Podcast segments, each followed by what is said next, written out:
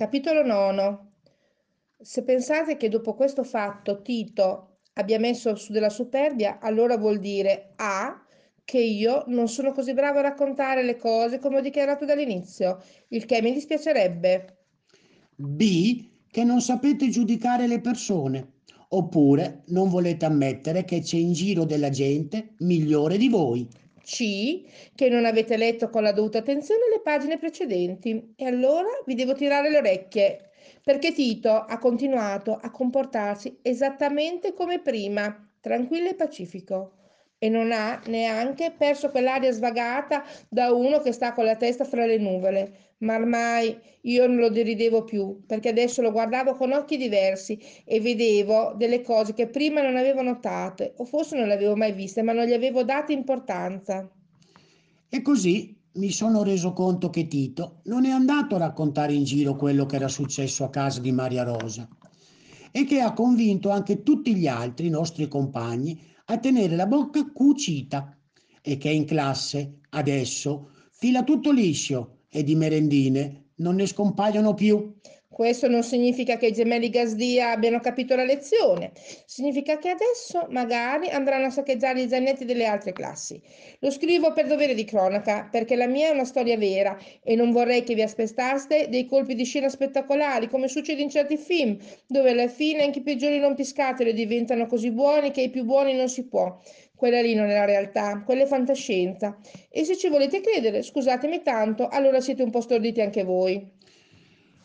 Ho anche detto che tutti sono stati zitti e lo confermo, ma qualcosa deve essere trapelato lo stesso, perché sono venuto a scoprire, attraverso Maria Rosa, che la cassa del tesoro era in realtà un pezzo antico che la mamma di Tito aveva comperato a un mercatino dell'usato.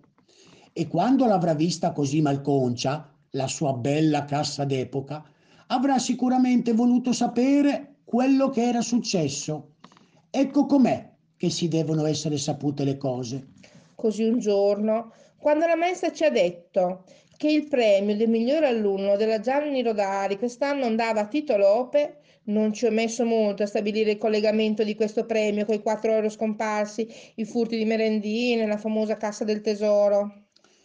E quando poi la maestra ha chiesto proprio a me di scrivere un discorso in onore di Tito, da pronunciare davanti alla direttrice e al comitato genitori, lì ho capito che mi stava offrendo una via di riscatto.